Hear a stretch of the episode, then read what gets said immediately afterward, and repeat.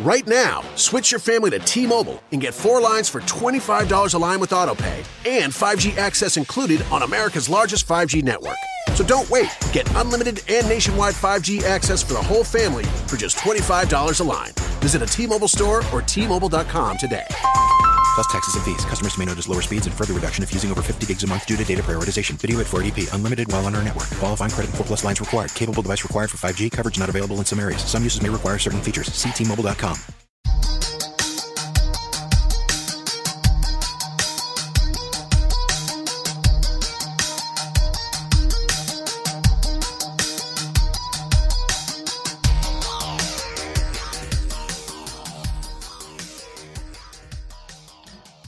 What's going on, folks? Thanks for hitting that download button and checking out a brand new episode of Toys and Tech of the Trade, your one stop shop for toys, tech, and talk with some assembly required. I'm your host, Rich, and if this is your first time checking out an episode, first of all, welcome. Second, a bit about what we do here. Toys and Tech of the Trade is an interview series where we sit down with content creators, entrepreneurs, and just awesome folks that are on our radar and share the gadgets, the gear, and the tech that they use to create their content, run their business, and be overall more productive. And of course, we take all of that wisdom and pass it on to you guys so you can apply it to all of your endeavors, whether you're an entrepreneur, a content creator, or someone looking to get their business off the ground. There's always some insights that you can grab from these conversations and apply them to your business. When it comes to toys, we definitely like to be a little bit more broad and we approach it well beyond action figures, Funko Pops, things of that nature, and discuss the toys, the stuff that people obsess over and consider their toys that put a smile on their face, whether it's collecting guitar picks, whether it's kitchen appliances. You'd be surprised if somebody's really into cooking what they consider their toys. It's a big departure from uh, me buying the latest Marvel Legends action figure versus someone who's um, obsessing over an immersion circulator. So we like to approach the toys topic on this podcast in a more broad sense, so to speak.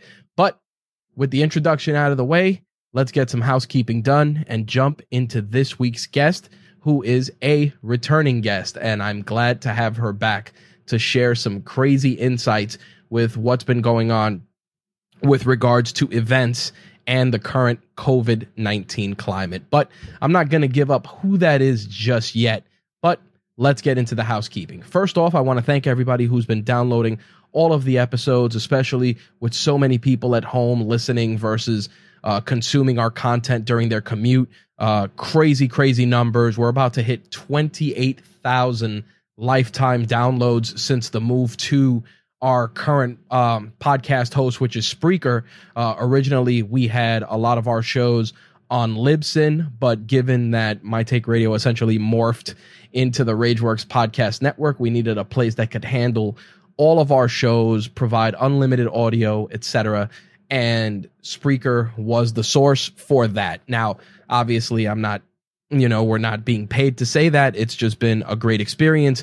It's allowed us to bring in so many different talents to grow the network and just eliminate a lot of headaches that some of our creators would have experienced going to other platforms. Because while I like to tinker and do all of this stuff, being in the game for so long as a podcaster, uh, many of our hosts just want to turn on the mics, hit record, create content, and then we handle the heavy lifting here, editing, etc., putting it out, making it nice, and most importantly, uh, using a service that's just cohesive to what we're trying to do. So, um, for those of you that are looking to start your own network, I just figured I'd throw that out there. Uh, the the company we're using is Spreaker for now. Obviously, there's plenty of other podcast hosts that are out there that are competent um, not to take anything from Libsyn. Libsyn is an amazing, amazing service, and you should definitely consider them if you're launching a show. But if you're looking to expand, build a network, etc., Spreaker just works out better. And that's just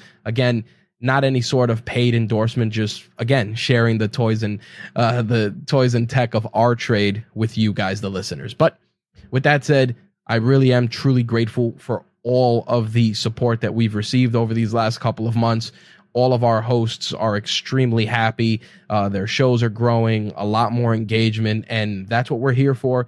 We're here to help uh, distract you from all the craziness going on, provide you some entertainment, provide you some value, uh, some insights, and maybe educate you and give you some tips that you can apply, like we said, to your business, your content creation endeavors, which so many people are jumping into. I feel like every few days I talk to someone who says they're launching a YouTube channel, they're starting a podcast. I'm I'm excited as a creator, as someone who's been doing this for so long as a as a passion project to see so many of my friends and my peers uh, really embrace the the content creation side of things, especially when they have so many great stories to share. So I'm really excited for that, and again, just very grateful for all of the support. But with that said, let's wrap up this housekeeping and turn it over to this week's returning guests. Let's get to it.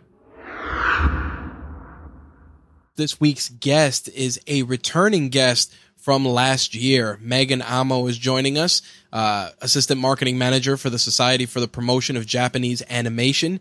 Uh, you guys may remember that last year, Megan and I discussed the Anime Expo. And of course, with everything going on in the world today, uh, the future of the Anime Expo for 2020 was up in the air, but Megan and her team pivoted and delivered a virtual experience. We're going to be talking about that.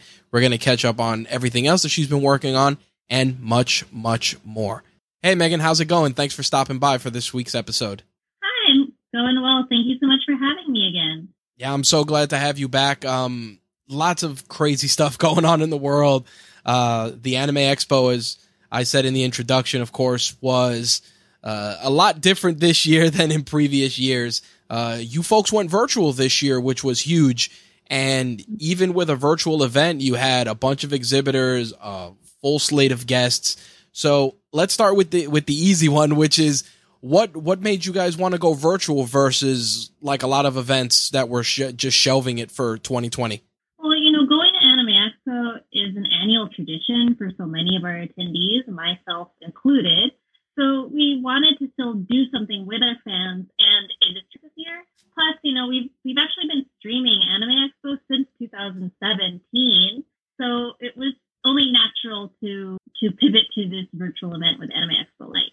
Now, con- considering that and the ease of that transition, what was what was how, how were you strategizing the approach for this event? Because a lot of people, it's you know a lot of Zoom hangouts, a lot of Zoom calls, things of that nature.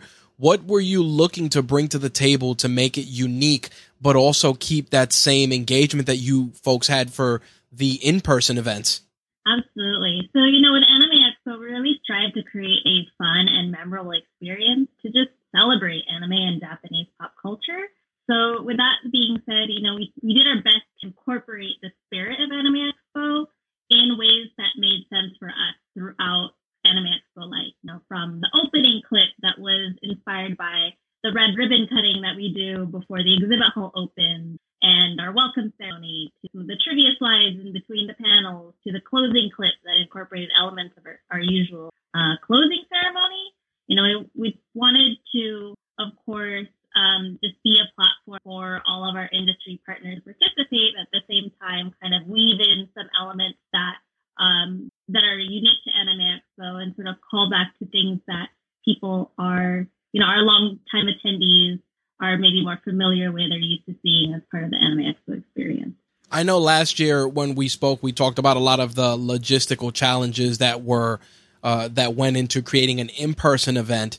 Um, it, with creating a virtual event, obviously technology being one of the biggest hurdles. What other challenges were you faced with and had to adapt uh, with regards to bringing this event to the public this year? Yeah, so you know, since we had to pivot to a virtual event, you know, time constraints is definitely a, a big challenge. Normally, we have a full year to plan the event. This time, not so much, right? You know, we kind of were planning for a 2020 event and then very quickly had to switch gears.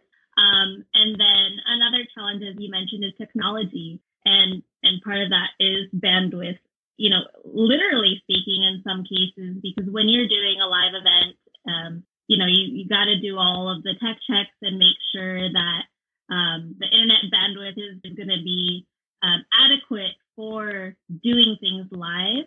Um, so just making sure that we reviewed all of those things with all the participants, all our industry partners, um, you know, making sure that the, the quality was there. And um, of course, um, there's always room to improve communication um, with anything. But I think, especially with the remote work environment, there were some new um, challenges there. Oh, I'm sure. I mean, one of the biggest hurdles for so many, especially if you're transitioning from the wake up, you know, make your coffee, head out, deal with traffic, punch in, and start your day. For a lot of people, I think it was finding direction. And I think in this case, especially when you were dealing with so many partners, uh, you know, companies like Bandai and Viz Media, et cetera, where were you in terms of structuring that to ensure that these exhibitors got a lot of time? I mean, one of the toughest parts, of course, like you said, is allocating bandwidth, but also dealing with their approaches to the event. How did you tackle that? Mm-hmm. Let's say a company like Viz said, you know, we just want to maybe show a couple of trailers, etc. Versus, let's say, I'll use a, a, company like Bluefin wanted to demo some toys. How were you adapting the event for those types of of asks from your partners? Yeah, so you know, our programming team did a really good job just um, keeping the conversation going with all of our partners, trying to figure out the time slot, what kind of content they're planning to do. Um, and, you know, for some of the participants, we ended up using Microsoft Teams live events uh, for a more streamlined Q&A experience. You know, versus like the live chat that's just going super, super fast and you can't really figure out what's going yep. on. Um, the, the live events platform um, has you can moderate the questions, other viewers can upvote the questions. So it made for a very, very good uh, viewer experience, especially when it came to an A. Now, now with that said, going with Microsoft Teams, uh, the event always has a lot of amazing artists on display. How are you able to to showcase those artists in this in this new climate in this virtual environment? How are you able to let them showcase their work effectively? Yeah, absolutely. So we had a, an artist who did some how to draw features on our stream, and then we also had one of our partners do a draw roulette event um, where viewers kind of like gave them some um, what's the word like prompts, and then they just sort of drew head to head, and it was just a very wow. spontaneous kind of fun event. Um, and then in, in addition to that, you know, we we also um, work to kind of create a more visual uh, artist alley and exhibitor list on our website because I know a, a, big part of attending events is also seeing all the exhibitors, and artists. Um, and to me, you know, just doing a, a, straight text list on a website just doesn't doesn't do it justice. Um, so, you know, we reached out to our artists and exhibitors and gave them the opportunity to send us a photo uh, I encourage them to send like a photo of their booth or table to sort of try to recreate that experience of like seeing, uh, you know, all of the the tables and whatnot. Um, but of course, they could send whatever photo they they wanted. So you know, when people are are exploring our website and looking through the list, they can actually see it and have a, a more, or I, I hope, a more interesting experience than just scrolling through a bunch of text. No, I think it was definitely more immersive. And I think that that's a big part of ensuring that the event was successful. Uh, you guys ended up trimming it down from the usual three to four days to two days. Did you feel mm-hmm. that it was just easier logistically to do that versus trying to fill a slot for four days? Or did you know you were going to be competing with, you know, just the real world and people trying to have people dialed in for four days would have been a little bit more cumbersome? Yeah, one of the reasons that we opted to do two days is definitely the time constraints. You know, just having a, a few short months to put everything together. We we also want to be mindful of the time constraints on our partners and You know, having them develop and produce the content in a, a totally different way than how they're used to doing it um, for the physical event. You know, we, we have to keep in mind uh, their schedules and their capabilities um, and make sure that we could put together a, a good experience overall. Were you were you concerned with in terms of just uh, audience engagement by virtual events? Did you did you and your team have any sort of a litmus test to follow to ensure that you were going to get a, a, a particular type of turnout. I know a lot of people they looked at events that have gone on already that had gone virtual and they were like, "Oh, the experience was good, the experience was different," but given what's been going on in in the world today, I think more people are receptive. How did you how did you address that? How, uh, sorry, could you clarify? How did we address um, just the, the, the viewers? We want, no, my what I meant was how did you address ensuring that there would be a, a, a decent turnout? I think that that's the hardest part mm-hmm. with virtual events. Like I said, competing for for time right. and everything else. How'd you how'd you address that? Um, you know, we definitely reached out to our core audience on our email list and social media, but we also saw this as an opportunity um, for people who may not have otherwise have had the opportunity to to tune into Anime Expo to be able to join us. And you know, one of the, the theme idea that we kind of had going into anime, anime is that anime is loved all over the world. And you know, even though the 2020 event didn't turn out how we originally envisioned it, I think that the Anime Expo Lite experience and being able to connect um, and experience it with people all over the world really, really reflected that idea, you know? I, I think that, that based on that, and, and I have to agree with you because I think for, for a lot of us uh, uh across the country, there are certain events that for whatever reason we can't fly out there, we can't make it out there you know there there were always those hurdles. I mean, being on the East Coast, making it out to the West Coast for me personally is one of the it, it's not easy. But um I thought that going this virtual route, I felt that you were able to, like you said, just give the event more of that global appeal.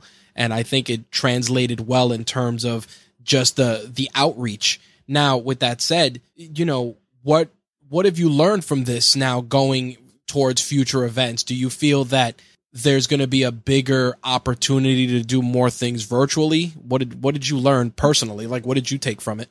So for me, I would say I definitely gained a better understanding of what the viewer or the attendee experience is from like a, a live stream viewer perspective. Um, you know, personally, I've been attending Anime Expo since 2004, so I'm like really, really familiar with what the attendee experience is, is like but I've never really been able to sit down and watch our live stream like during Anime Expo, right? So right. Um, this year, me and, and many members of the team were much more hands on and involved in like the chat moderating, for example. So we had a much more personal experience interacting with the attendees during Anime Expo Lite. And you know, we like I said before, we've been we've been live streaming Anime Expo since 2017. So you know, whatever things look like in the future, definitely have an online component as part of anime the anime experience. Um, and I think prior to this year, there probably were a lot of people who didn't even know that we had been doing that we've been live streaming Anime Expo. Um, before, even though we've been doing it for a couple years. Because I saw comments saying like, "Oh, you know, I, I hope you keep doing this in the future." we have been so you know being being able to um, reach people who didn't know about our live stream before and invite them to participate in the future. I think is really exciting. I liked what you said about being able to watch the the stream from from a viewer's perspective because like anything else with these events when you're organizing it and you talked about this last year just the the amount of work that goes into it for you to actually sit back and be able to reap the benefits or see it from from a fresh perspective is difficult because you want to ensure that that everything is running smoothly. I think that being able to do that do you feel that it's definitely made you and your team more i want I, saying aware is is is a poor choice of words. Do you feel that it's made you guys uh, more intuitive on how to present an experience from a viewer's perspective? Yeah, absolutely. You know, just gaining a fresh perspective and a new experience definitely helps us um, inform us as we're you know brainstorming new things to do in the future and just understanding some of the challenges. You know, like for me, I, I had a really renewed appreciation for the volunteer team that helped me like on site with live stream. You know, and as exciting as it it was to be able to watch with international viewers, you know, there's also some challenges that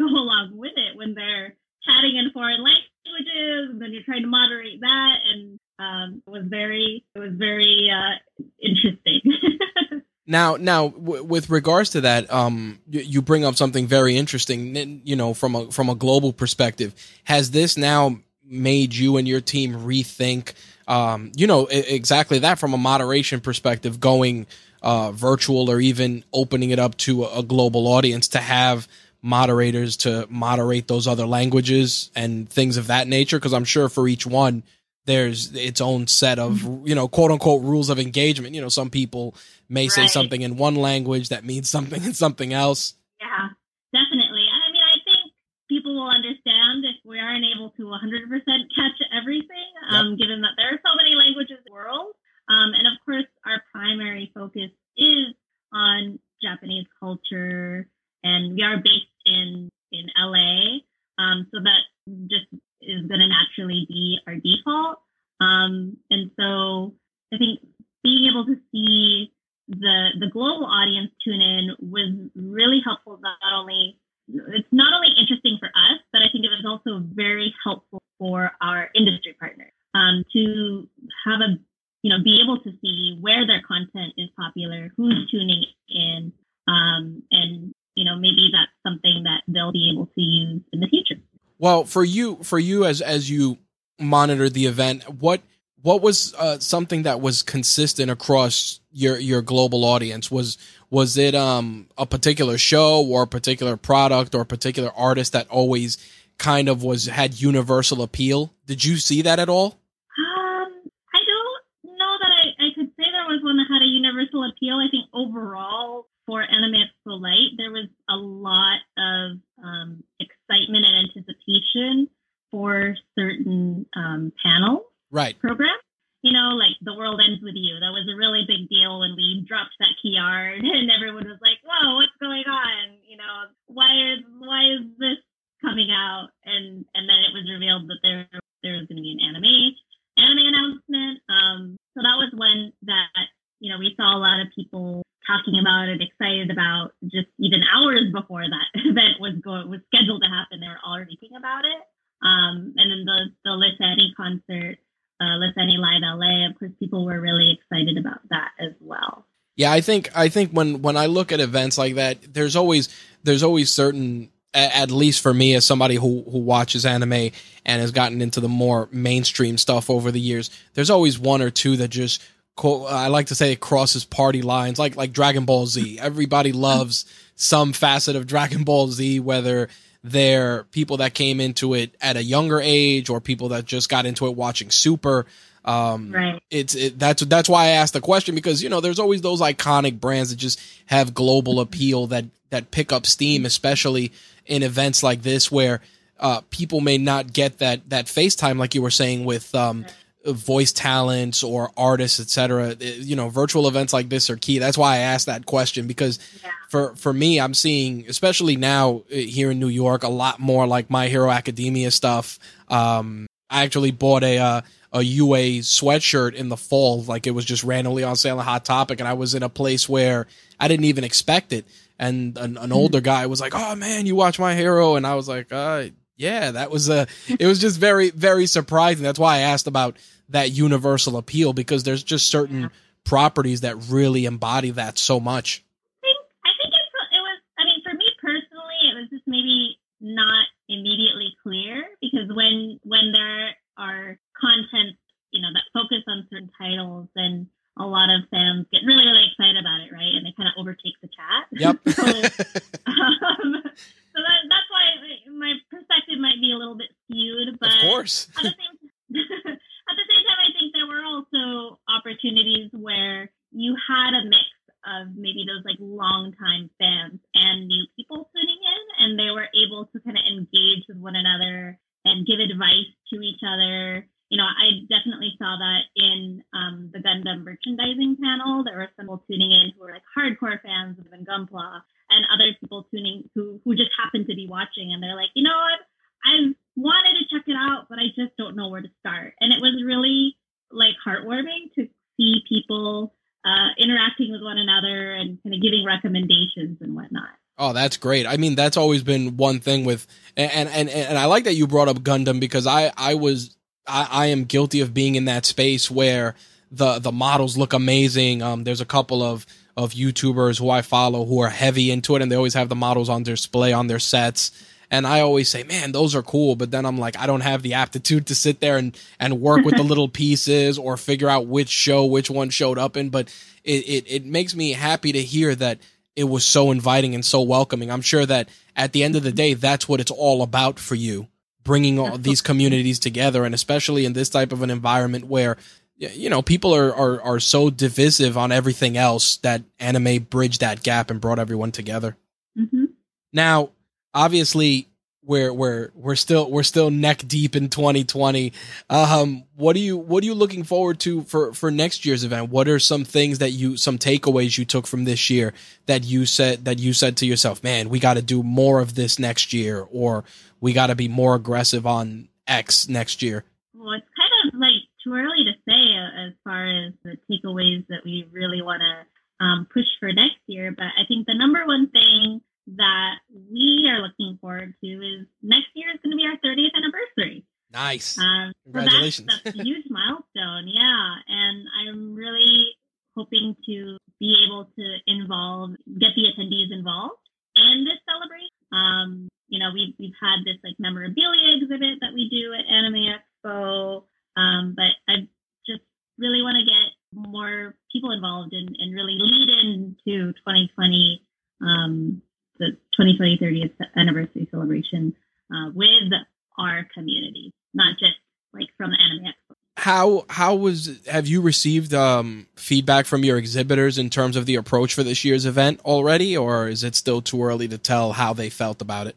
Um, I mean, everyone was was positive um, as far as Excellent. Anime Expo Lite. You know, all of the participants gave us some positive feedback about um, how things went. So I think everyone was just very, very supportive and, and understanding, and we really appreciate um, all of all of their support. How have you how have you been uh, uh, adjusting? I mean, you know, California and and Los Angeles and and that area had a really um, unique experience with this whole COVID situation. How how have you been doing with it? You know, how have you adjusted uh, in terms of your day to day? Um, I have been doing well. You know, our whole team has been working remotely since March. Okay. Um, when you know everything kind of was shutting down, and um, we're continuing to re- work remotely for the foreseeable future. Oh, excellent. That's great to hear. I think I think that's one of those things where a lot of companies were unsure about how to how to approach that and obviously, you know, uh, aside from us discussing the expo, we always talk about uh, the business side Right. of things. And I and I did want to ask, you know, since you've been working from home now since March, Mhm. um, how did you how did you stay focused? Because I think that's a big problem for so many. Mm-hmm. Mm-hmm. Um, well, you know, I think, well, for one thing, our our company was already set up for remote work just because we have to be able to kind of pick up and move our things for the, the in-person event. So the switch over to um, remote work was very, very quick and very smooth. Um, I actually feel like it's most people have an opposite problem, and then they focus too much, and then they like because in an office environment, you sort of have natural breaks. You're moving from your desk to the conference room for a meeting or something, right? Yep. But then when you're at home, you just sort of sit in one place and then you don't move like the whole day. Uh, so personally, I've been kind of trying to get more, um, more, more fitness like There you go. oriented. So I think it's it's been really uh, a great opportunity to be able to kind of take virtual fitness classes and oh, nice. you know, nowadays you could kind of take classes from people all over the world, which is really, really cool. You know, people can take dance classes from like someone in Europe, even though you're in LA. And now there's just a, a whole big, um, like world of opportunity there and accessibility, which I think is really, it's really cool. Are you doing anything like, you know, did you get like a Peloton bike or anything like that? Or you just pick up a class and follow along in, in general? Uh, no, no Peloton bike for me. I think that's a bit too big of a, a commitment. Um, but yeah, just some some fitness classes here and there. I've, I've primarily been personally working on uh, flexibility, so I'm, I'm trying to get the split because So I'm I'm guessing a lot of a lot of virtual yoga, stretching. Um, for like specifically flexibility training classes. I didn't actually know that was a thing um, until like the lockdown and everything. Uh, it, it does incorporate like yoga and other exercises, but it's not strictly yoga. It's more like uh, focused on flexibility training. Oh, that's good. I mean, especially as as we get older, it's it's one of those things, and and I say it all, all jokes aside, it's like we're not we're not getting any we're not getting any any younger, and we got to get and we're getting less flexible as time goes on. yeah, I mean, personally, I've never been able to do splits. I still, I'm still not quite there yet. Uh, but it's, I think, been really good to be able to do, um, you know, some fitness routines with working from home because you're just so like sedentary. Oh yeah, I I had you know I had that challenge. My wife was working from home, and it was completely new for her because she went to an office every day, and Mhm. um, much like you, they were like, "Hey, you're gonna stay home," and she she hadn't figured out how to like I like to joke about it separation of church and state. She didn't she didn't know when to shut off like the work brain and transition to you know just being off the clock. I mean, right. so so I I definitely can understand those challenges. I mean, for you, and that clearly isn't a challenge since you've been working remotely and you're used to that concept. But even still, just staying motivated and staying focused. You don't know where work ends and and personal time begins. hmm I think having a designated workspace, um, if if you can, can really help. You know, and, and I know some people maybe they're they're not able to um to to cordon off that space. Uh, given their their living situation, uh, but I, I honestly I just have a very small table, and um, you know once I'm sitting there, that's that's work work mentality, and then when I'm off the clock, I just I don't even sit there. There you go. Yeah. That's that's how it goes. I'm I'm glad to hear that. Um, I did want to, as always, you know, we do the hot seat. We do our our series of rapid fire questions. So want to want to run through some of those uh, before we wrap things up, Mhm. if that's all right with you. um, so of course, since the last time we talked, I got to ask, uh, what anime are you watching now? Uh, well, ReZero just came back, so I think I'm gonna watch that. But oh, I'm also watching Fruits Basket, and I'm really enjoying Fruits. There's like a lot of nostalgia there. Nice. Um, are you watching any any of the stuff that any of the anime that's being put out by Netflix? Um, I have they put anything out recently? I I don't know if I have seen any. Of I.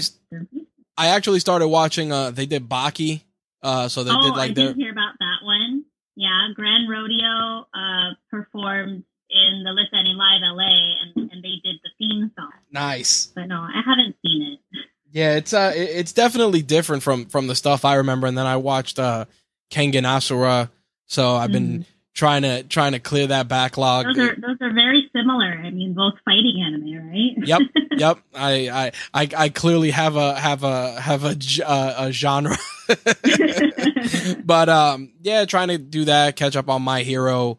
Um, you know, no no more Dragon Ball unless they do a, another one. So, uh, I fi- I figured I'd ask just because your recommendations they always they always come in handy. And I remember when we did our last one, and I put links. People were like, "Hey, I checked out that anime in the show notes." So I always I always ask because people are into it. You know.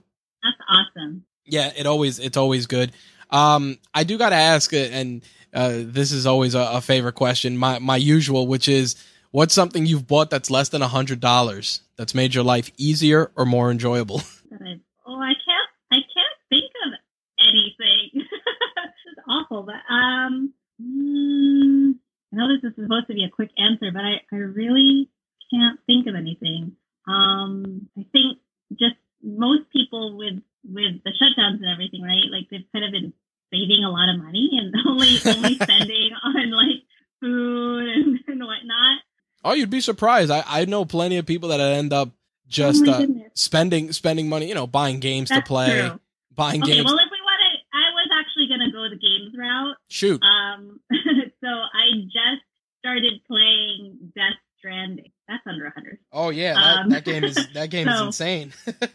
I'm I'm a little little behind because you know it came out a, a little while back, but I am currently playing Death Stranding. Prior to that, I was playing Witcher Three, which was a very good Actually, I would say because I I got it for only fifteen dollars with like the whole DLC, Yep. and I put in gosh well over 150 hours into that game. Yeah, that's a that Um, that's a great value. It was funny because when they did the announcement that it was going to be that, uh, my my co- my colleague Handel he shared it on his on on our uh, group page, and everybody's like, "Oh man, fifteen bucks and you get everything." So that's awesome to hear that.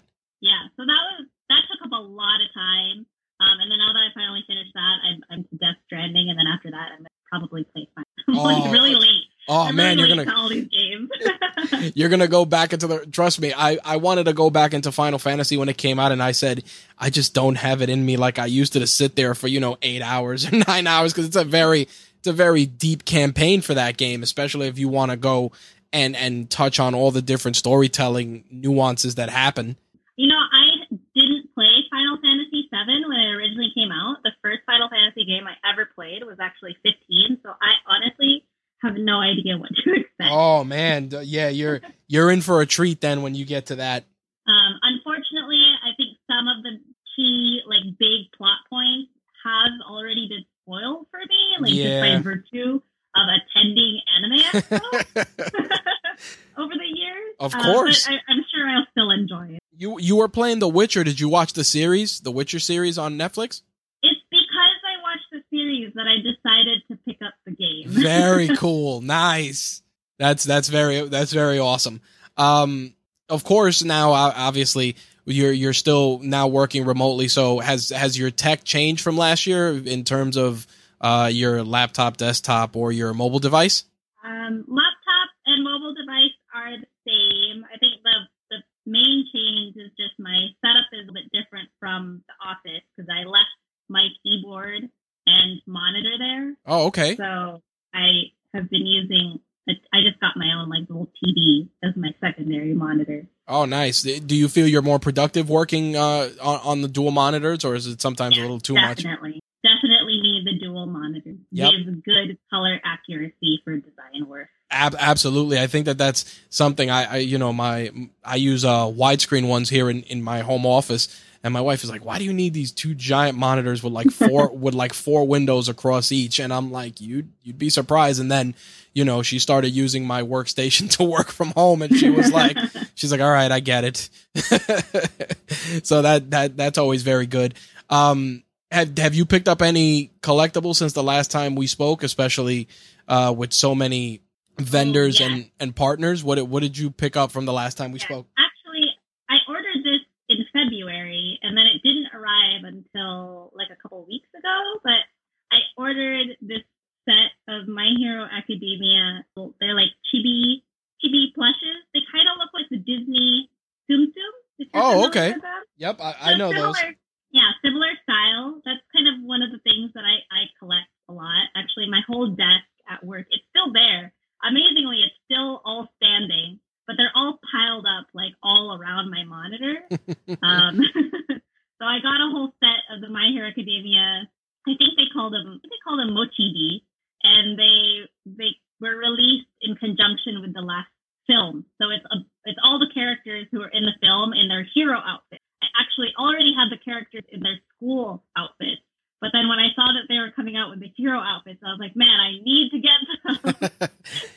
That's a that, that that and and the best part of it of that is that they're small enough that you can buy the whole set and it won't look too Yeah. crazy on on your on your workspace. well, I, I have a lot of them now. Oh, so, man. I mean, I think they look pretty crazy now. How how much is a lot? What are we talking? 25, 50? Uh, you know what? To be honest, I haven't counted, but probably over fifty. I can send you a photo. Oh, that would be cool. Yeah, we could put that in the in the in the piece for the episode. That'd be awesome.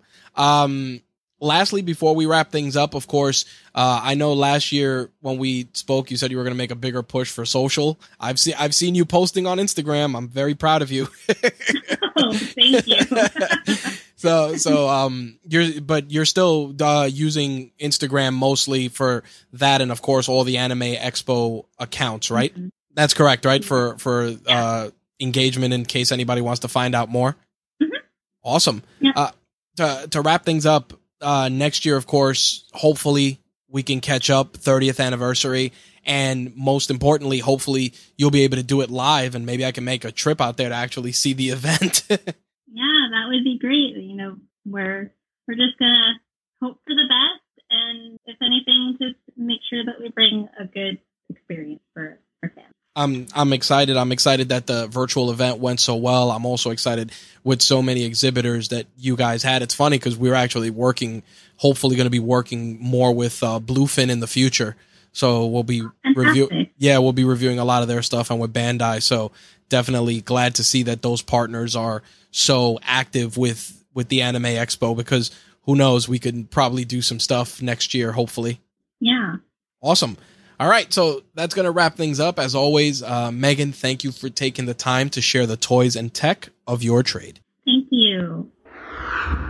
What a great conversation with Megan. I'm got I'm what a great conversation we had with Megan. So many great things that we learned about the Anime Expo Lite Edition, uh, the logistics, and just what's required to put together a virtual con is is just insane, especially with such a short window. Um, it's very very uh, important for me to share that story with you guys because again, this is this is the climate that we're going to be getting into uh, with so many of our favorite conventions either shelved or moving virtually it really goes to show you how much work goes on behind the scenes to try and give us as close to uh, a, a, live experience as possible. And I'm glad that Megan uh, took the time from her schedule to come back and share that story. I hope you guys took not only some actionable advice from Megan, but more importantly, if you're looking to uh, launch an event or turn an existing event that you've done into a virtual event, uh, definitely listen closely. There's a lot of stuff in there that Megan addressed, uh, from challenges to logistics to uh, guests to feedback, etc. There's so many different facets that that can be taken from that interview that you can apply if you want to do your very own virtual event. Plus, it was just great catching up with her on a personal level because we have a lot of similar interests. Um, I'm getting more and more into anime as I so geeked out over in the interview, and it was just cool to catch up and chop it up with her. Big shout out to Don Williams for putting this interview together, to reconnecting Megan and I. Um, he is uh, a hardworking dude that always tries to give us some awesome guests. So shout out to you, Don. I'm sure you're going to check out this episode, have a few laughs. And um, like I said, I appreciate the work that you do. And I wanted to acknowledge that on air because you're an awesome dude and you deserve it. All right closing things out, a couple of things I wanted to put out there. We have another awesome guest for the month of July that's going to really just blow the roof off when it comes to um, getting into a career in the gaming industry. Uh, myself and this individual, we reconnected on LinkedIn. Uh, we've known each other a long time. Uh, we've seen the highs and the lows of being a content creator or being involved in the video game industry.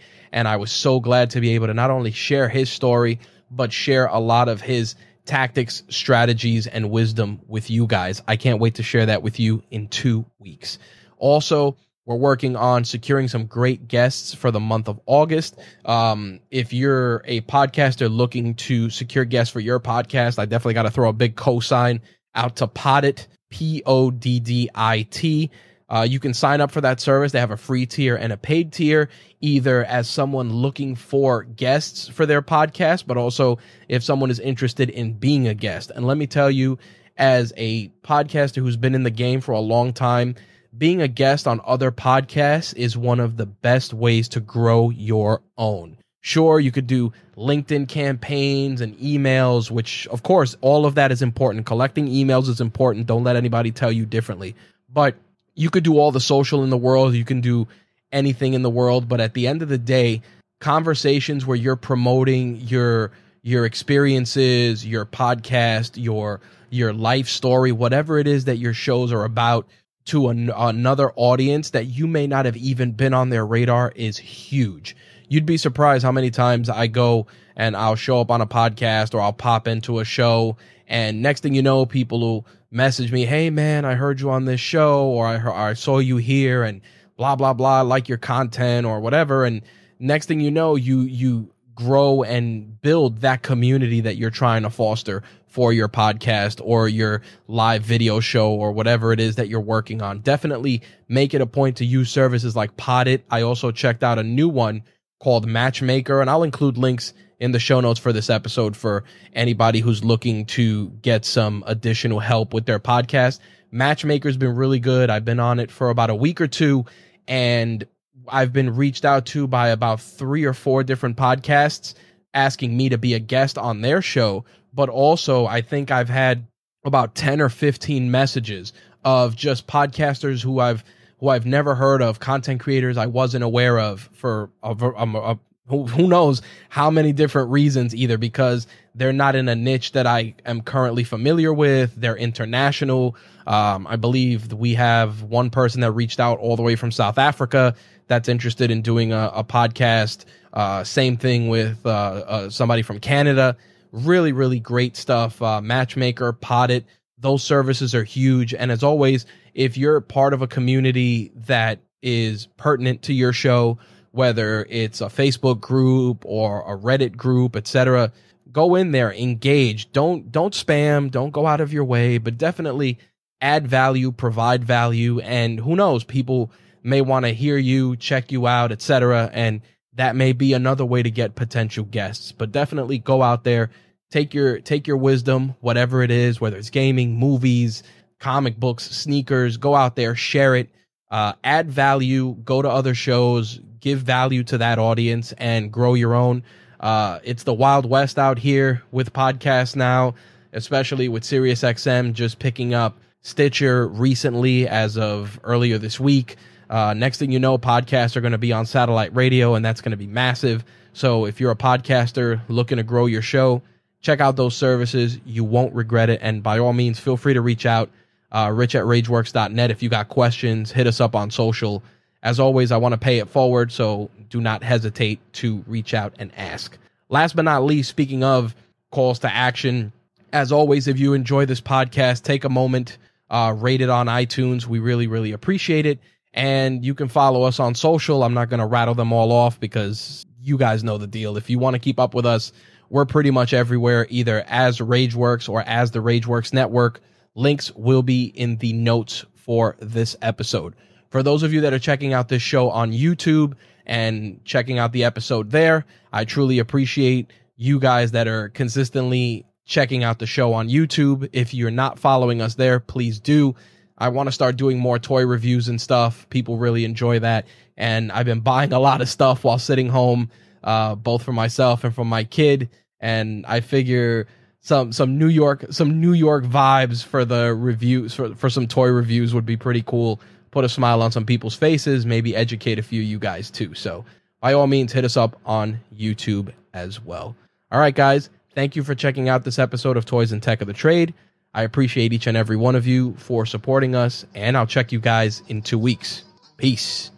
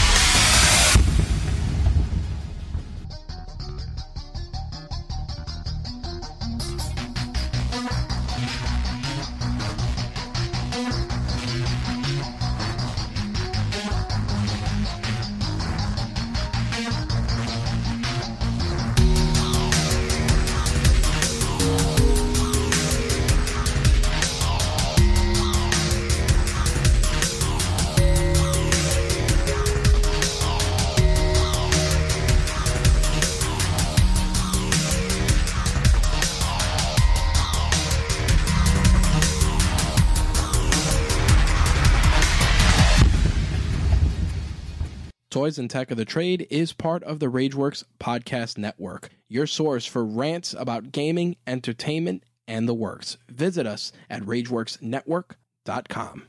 Right now, switch your family to T Mobile and get four lines for $25 a line with AutoPay and 5G access included on America's largest 5G network.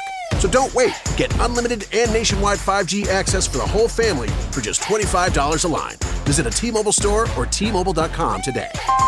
Plus taxes and fees. Customers may notice lower speeds and further reduction if using over 50 gigs a month due to data prioritization. Video at 480p. Unlimited while on our network. Qualifying credit and 4 plus lines required. Capable device required for 5G. Coverage not available in some areas. Some uses may require certain features. Ctmobile.com. Hey, I'm Kayla. As a mom working from home, life is crazier than ever, especially on days like these. But I'm still ruling my day thanks to Metro.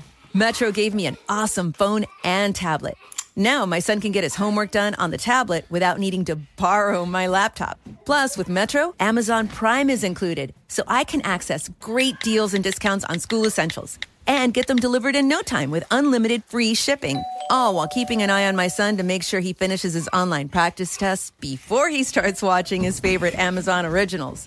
Right now, get a new phone and tablet on us when you switch to Metro, the number one brand in prepaid. Plus, enjoy high speed data on both devices with one Amazon Prime membership included for just $75 a month. Metro by T Mobile. Rule your day.